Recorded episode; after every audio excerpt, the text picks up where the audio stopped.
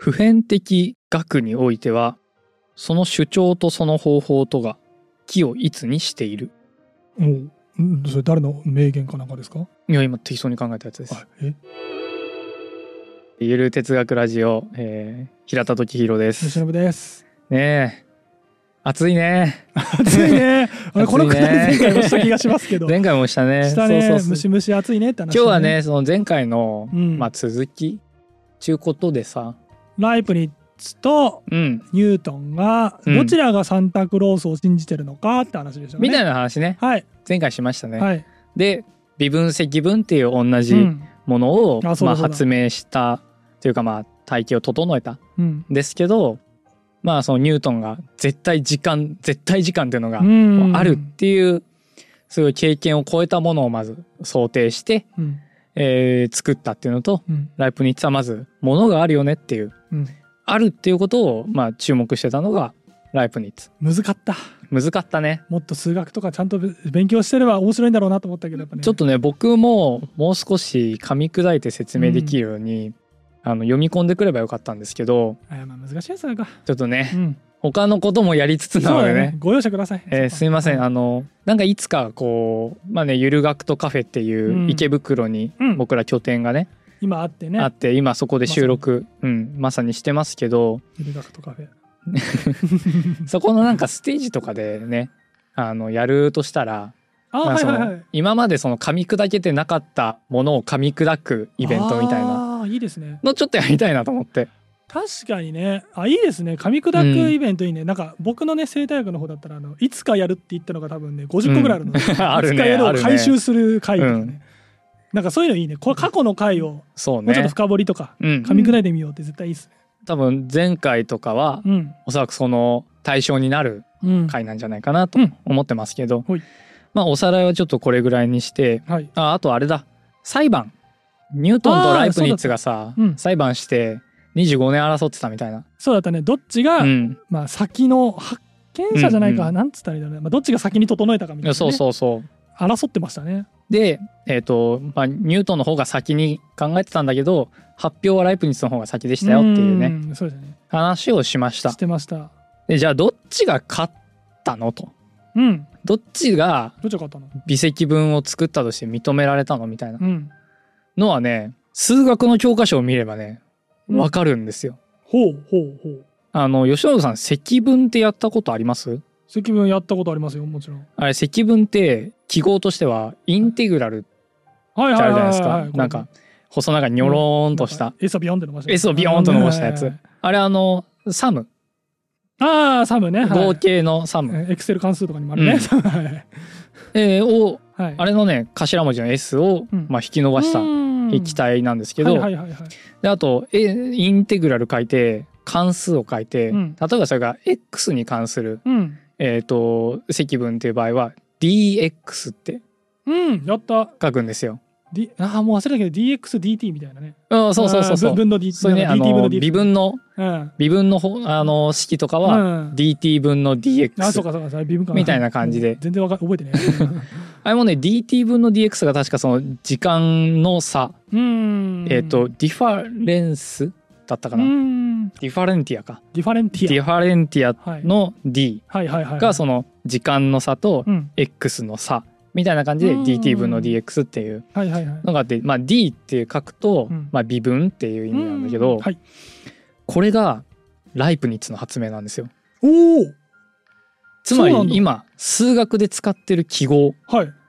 ね、数学者とかがす数学の教科書でも使われてる、積分はインテグラル S をビヨンと伸ばして書いて、dx とか dy とかうん。dtdp みたいな感じに書くんですよとかね、d シータなんかもありますけど、うん。で微分するときは dt 分の dx って書いてます、うん。その微分は d です。はい。積分はインテグラルですうんっていうのを作ったのはライプニッツなんですよ。じゃあライプニッツが勝った。そういうことであす。そうなんだ。全然知らんかったでだと思います。で数学ってうん。難しいものを簡単にするっていうのがまあ数学の基本的なまあ。プロセスじゃないですか。まあ全部ね難しい数字とか式にねそう。ものをうん。単純化単純化していくっていう。ライプニッツはそういう難しい問題をうん。やるときに、うん。まさにそういう方法をとってはい。記号を使おうと。はいはいはい。でそれは分かりやすい記号じゃないとダメだ。うんあいいじゃないですかこの記号を使うとこういう計算式をしたことになります。こういう計算式を表すことになります。確かにインテグラル1個でうん、積分してますそうわかるもんねそうそうそう。おっていうのをライプニッツがそういうふうにした方がいいよねと。うんあいい思想ですね分かりやすい方がいいと。初学者からしたらめちゃめちゃありがたい思想ですね、そうそうそう。単純な方がいいと。はい、って言って微分積分っていうのはうん。こういう記号を使ってうん、やりますっていうのを、うんまあ、打ち出したのがライプニッツ、そうなんだ。うん、じゃあ。やっぱライプニッツがまあ勝ったというか、うん。まあ、主流として認められたのはライプニッツなんだ、うん、え全然知らなかった。だからニュートンの計算式だとそういう記号がないので一個一個こう台数で置いて流量とかえー。流率とかをそれぞれ計算しなきゃいけないけど、まあ確かに流量流率ってまずキーワードが生き残ってね。え わそうだねそうだね。そもそも。そうか、んん。そうだ。微分とか積分とかってまあこれは日本語ですけど、うん。まあそれに対応する、うん。あの外国語を当てたのは、まあライプニッツに近い友人だったと。なるほど。いうふうに言われているのへで、ー。まあ現代から見てうんじゃあどっちが主流なのかうん。というとまあライプニッツでしょうねってなるんですけど、はい。まあおそらくあの25年続いた裁判ってうん言われるのは、まあ多分ニュートンが仕掛けたんじゃないかなと。こういうのは大体あのあれですよ。もうすでに成功してる大御所とかが仕掛けてるんですよ大体。大体エエジソンとかが大体ねこういうのああれあれらに出てきた発明家とかをね、うんうん。裁判で追い詰めるみたいな構図ですよ、大体。ですよね。大体そうですよ、まあ今回は多分ニュートンがもう温めて温めてうん。大数学で出したら「いやあれドイツの方ではなんかもうありましたよ」みたいな感じに言われて「でお前えお前発酵ね見せてみろ」って言って。うん「お前俺がやったよりも後じゃねえか」って言って、えー裁判を起こしたんだとね、うん。思うんですけど、はい。で実はこの裁判でうん。あのイギリスの数学者と,、うん。えっとドイツの数学者うん。というか大陸系の数学者はのい交流が途絶えるっていうこともあったらしいんですね。どうやら。えーそれはもうなんかニュートン学派というか、ニュートン派。うん。うん、VS そう、まあライプニッツ派っていうのかな、うん。まあほほ大陸が、うん。まあなんかあそこいつも仲悪そうだけど。なんかそうだね。なんかなんか大陸なんと大陸派なんとかってなんかよくあるじゃない大ですか。陸合理論とかね。とかさなんかそう言われる時点でなんかイギリスかそれ以外かみたいな。うん、対立いつもやってる気しますけどまた対立したんですか？そうですね。そういうのがあったらしくて、その前回もちょっと言ったんですけど、はい。えっとライプニッツがロンドンに行ってうん、コリンズ。コリンズ。ああコリンズさん。コリンズさんにはい。会って喋ってそれをこうなんかニュートンが探し出した微積分のエッセンスが漏れたんじゃないかみたいなのがあって、うん言いがかりですよね。大陸からのやってきたやつにはい。イギリスの知識を渡すな。っていう運動があったのかもしれない。ああまあありそうだね。なんか、うん。わかんないけどさ。それこそ産業革命とかさうん。なんか起きたての時もさあのイギリスで発達したその機械類とか外に出すなみたいななんかあったって聞いたことあるし、そういうマインドが働くんだろうね。多分ね。う。ん、まあでもライプニッツは別にニュートンバカみたいな感じに言ったんじゃなくて。なんかねニュー、えー、とライプニッツは結構イギリスのことが好きで。えー。なんか今までちょっと数学勉強したけど、うんこのなんか数学のうちなんか半分ぐらいはイギリスの功績だよねみたいなえー。ことをねまあ言ったりしてるんですよ。大人だね。大人でしょ。やっぱ外交官だから あーあ多分そういうねそういうちょっと、うん、あるのかもしれ交ない。なんか確かにね。あんまりこう人を悪く言わないでこう立てて「いやイギリスさんのおかげっすよ」みたいな感じで言って ちょっとこう自分の待遇を良くするみたいな。確かにねニュートンは政治家でしたっけ？ニュートンは政治家。あの争う論争しなんぼじゃないですか政治家 そうだね。外交官がそれだったらねもう戦争し放題になっちゃうので、確かに。やっぱそういうところに性格が出てますかね。確かに。あそれ面白いね、うん、今なんかパッとこうね適当に言ってるだけだけどはい。ニュートンとライプニッツの論争にははい。政治家対外交官っってていう。いうのがあったのかもしれない。あー確かに。そうするとライプニッツがなんかちょっと大人な対応したのもなんか分からなくはない、ね。分からなくはないかもしれない、うん、なんでニュートンに、うん。まあ、勝てた原因となったうん。記号？っていうのを、うん。あのライプニッツは考えたかっていうとうん。実はそこにはライプニッツが考える普遍学っていうね。普遍学。っあのなんか理念があったんですよ。ぽい匂いしてきましたねなんか。うんちょっとね、してくるかもしれないんですけど、あのライプニッツけ結構神大好きなんですよ。なんかそんな気したよ今。普神遍激推し。普遍って聞いたからなんかそんな気した、ね。神好きそうと思った今。中世の普遍論争とかもね、ありすますけど、はい。まずライプニッツのスタートとしては、うんこの前はニュートンが絶対時間ってあるみたいな感じに言ってましたけど、ライプニッツもいや神は絶対的にいるでしょうと。はいうところからスタートするんですね。うん、神はさもうこの世界をこうもう作り上げました。はい。みたいな。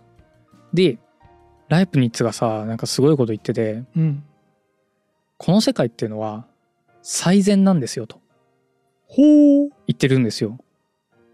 最善っていうのは最も良い。最も良い。ああはいはいはいはい。今ここに存在してる世界っていうのはうん。最もいい世界であると。へえはいはいはいはい。それはだって神が作った世界なんだからまあまあまあそうね。うん。じゃあ僕らが今暮らしてるこの世界パラレルワールドがもしあったとして、うん。その世界の方がもっといいものだとするじゃん。はい。でもそれはパラレルで、うん。自分たちが存在してるのはこっちの世界でしょ、うんね。神が絶対的だとしたらうん。2番目にいい世界を現実化したっていうのは手抜きじゃないですかと。あーその考え方ってさ、うん。あるよね。あの僕前聞いたことあるのが、うん進化論的な考え方、まあ、要は神様が全て作ったんじゃなくて変化してきたんじゃないかみたいなその生き物っていうのは。っていうさ一つのきっかけがさ化石の発見っていうのがあったって聞いたことあるんだよね。へえ。要は化石って絶滅して今うんいなくなった生き物じゃないですか。ああうんうんうん。要は神的な世界から言うと不完全だった生き物じゃないですか。はいはいはい。残ってないからね。え神様って不完全な生き物を作るのみたいな発想あったって聞いたことあったんですけど。なんかそれと今近いなって今聞いてて思いました、うんうんそうだよね完全だったらそれはうん。うん。最もいいものというかうん。バランス取れてて、うん。ね、なんかまあ今言ったよねなんかなんか不完全なものは作ってないはずだってはまあ思うのは全然自然な気がします。うん。これをねライプニッツの最善世界説とか、うんすごいな。最善世界説すごい、ね、ライプニッツのあの最善世界説とかね、うん。あとまあ楽天主義みたいな。オプティミズムっていう風に言ったりもするんですけどまあまあ神だからいいように作ってるっしょみたいな。うんまあうん。分からんでもない言ってることは、うんうん。まあ神が最善だと仮定したらうん。自然にそういう考えが出るのは全然普通な気がする。この時はその、科学みたいなうん。自然科学というか人間の理性を使って自然っていうのをどんどんどんどんこう明らかにしていくっていうのはまあ前回もね、うんデカルトマンね。そうそうそう。デカルトの デカルトさんね。そうデカルトのまあ、理性革命みたいな感じで言ったんですけど、まあ、ライプニッツもそれを持っててうん。そのもう最善の神が作ったこの世界をライプニッツとかはやっぱその普遍的な解き方っうんていうのがあると。うん普遍的なルールがあって。ありそうだよね。それをその求めたいと。うん。ライプニッツは。なんかありそう。神様はねそんな何の意味もない、うん。カオスなものを出してはないでしょと。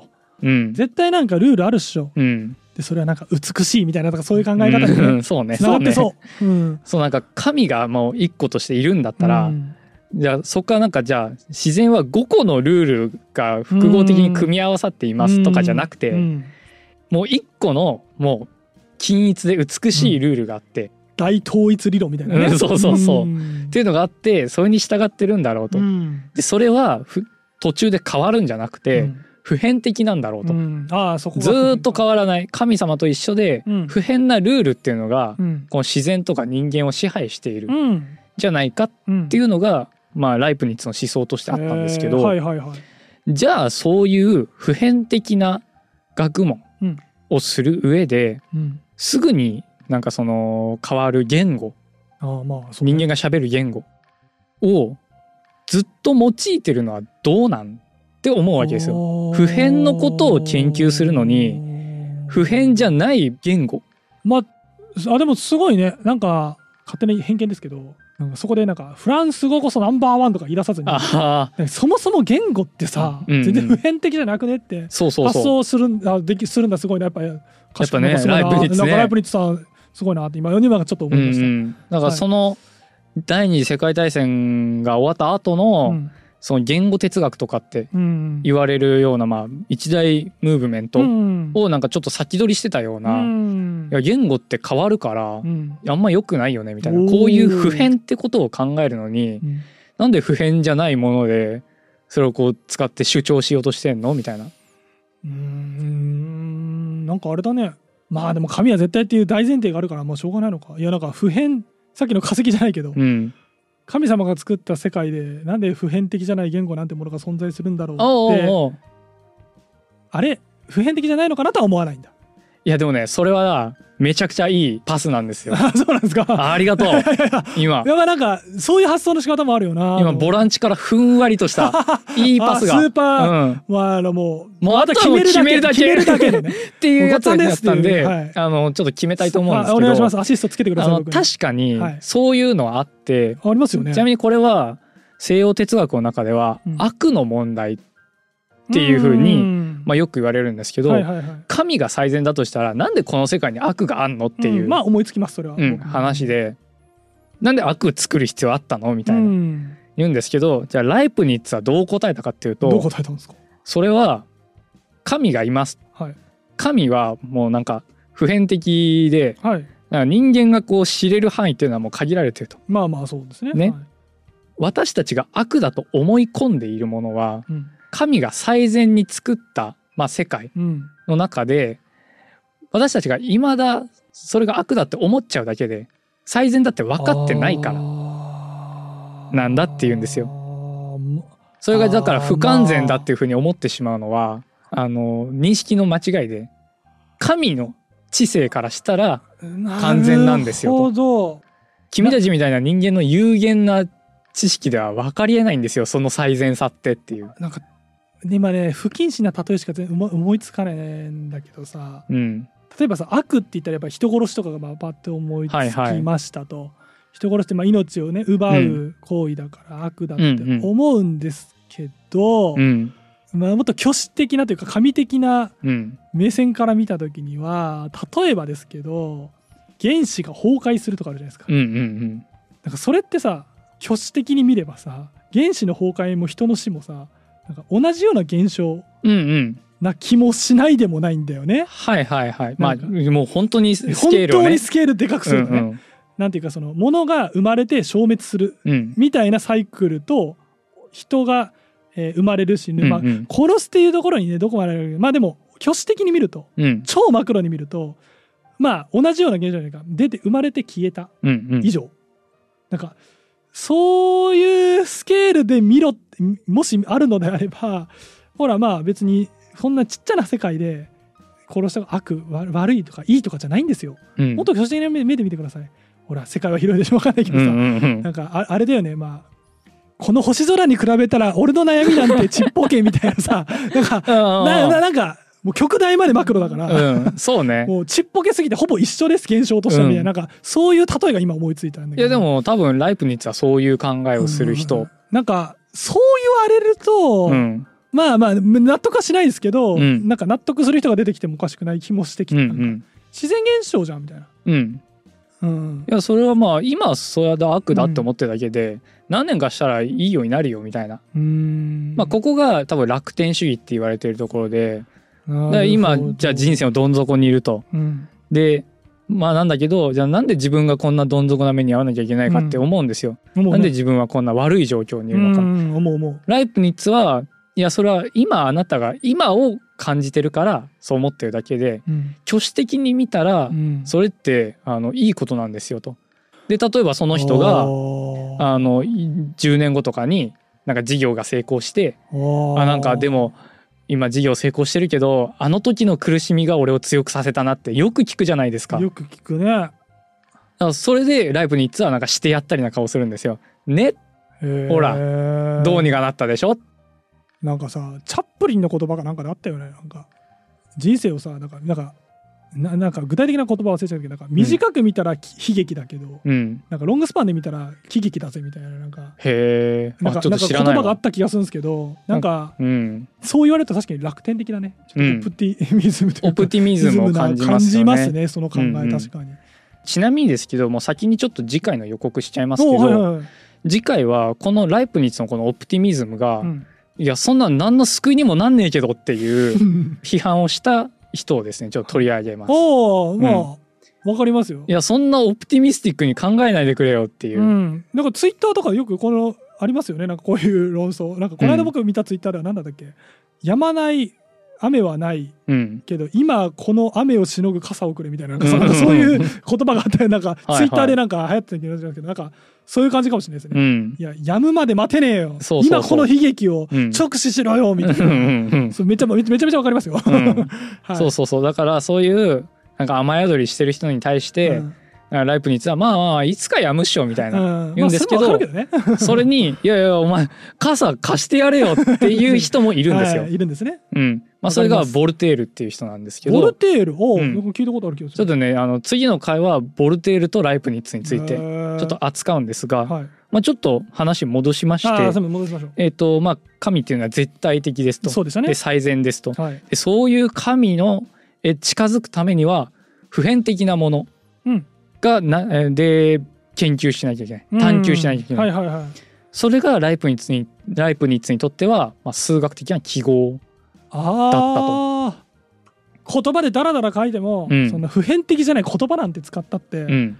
その神の、まあ、普遍的な世界を説明できねえよと。うん。もっとシンプルに。そう。もうこの記号はこれだっていうだからうん。言葉を使わずに、うん。あまり使わずに記号だけで説明することの方が普遍的なものに近づくんじゃね？みたいなそういう発想か。そういうことですね。なるほどね。だから前前回ちょっと,、えー、と裁判のところで話した、うん。えー、とライプニッツが出した、ほえー、と論文うん。があんまり跳ねなかったみたいな 話をしたんですけどたった言ってましたね。6ページでなんか難しくうん。て、はしょってるし。そうめちゃくちゃはしょってるっていうのも。しかも誤色があったそうそうそう。まあ誤色があった点については はい。まあ多分ね出版社とかの落ち度だと思うんですけどまあただそういうもうこれ分かるっしょみたいな感じで書いてうんまあちょっとここだけはちょっと証明するわみたいな感じうのん論文の姿勢って結構ライプニッツのこのなんか記号で書かなきゃとかうん言語ってそんなあんま使っちゃダメでしょみたいないうのうんとなんか似たような気がするんですよ。なんかそんな気しますね。なんかうん。言葉を使って説明すればするほど本質から遠ざかっちゃうみたいな感覚があったのかな,、なんか。なんかね多分そんな感じがするんですよね。最初にあの言った一言、うん。普遍的学においてはその主張とその方法とが木がいつになっているみたいなことを言ったんですけど、ライプニッツもそういう普遍的な学っていうのを目指していて、うんうんでその場合はその主張普遍でなきゃいけないみたいな。うんと方法。うん。方法も普遍的な方法うでん。なきゃいけない、はい。まあ、みたいなことを言っているわけですね。うん。ちなみにこれと似たような話がですね、うん。あのこのドゥルーズとヘーゲルのにもあるんですよ。ドゥ。ルーズまた出てきた。うん、ドゥルーズの差と反復とヘーゲルの精神現象学。反復ってどうなんですがういはいはいはい。えっ、と精神現象学はですねうん最初の序文序文。にえっ、とこれねあの熊野さんの役なんですけど、はい。哲学書に序文は必要かと。お序文に。序文に書いてあります、はい。それが。はい。序文を書くのはこの哲学書という事柄の本性からして不適切でさえあって、うん。さらに目的に反するものであるかにも見えるみたいな、お見えるか。うん、なるほど。はい。ここのヘーゲルがまあちょっと言ってることはうん。哲学うん。って他の本と違って、うんなんか序文でまずこれを明らかにしますとか、うん。で、ね。えーそれをこう明らかにしていく道筋があるよっていう、うん。この序文って書けないよねみたいな話をするんですよ。ほうほうほう。なぜならそういう哲学って結構普遍思想みたいなところがあるのでうん。この主張をしますと。はい。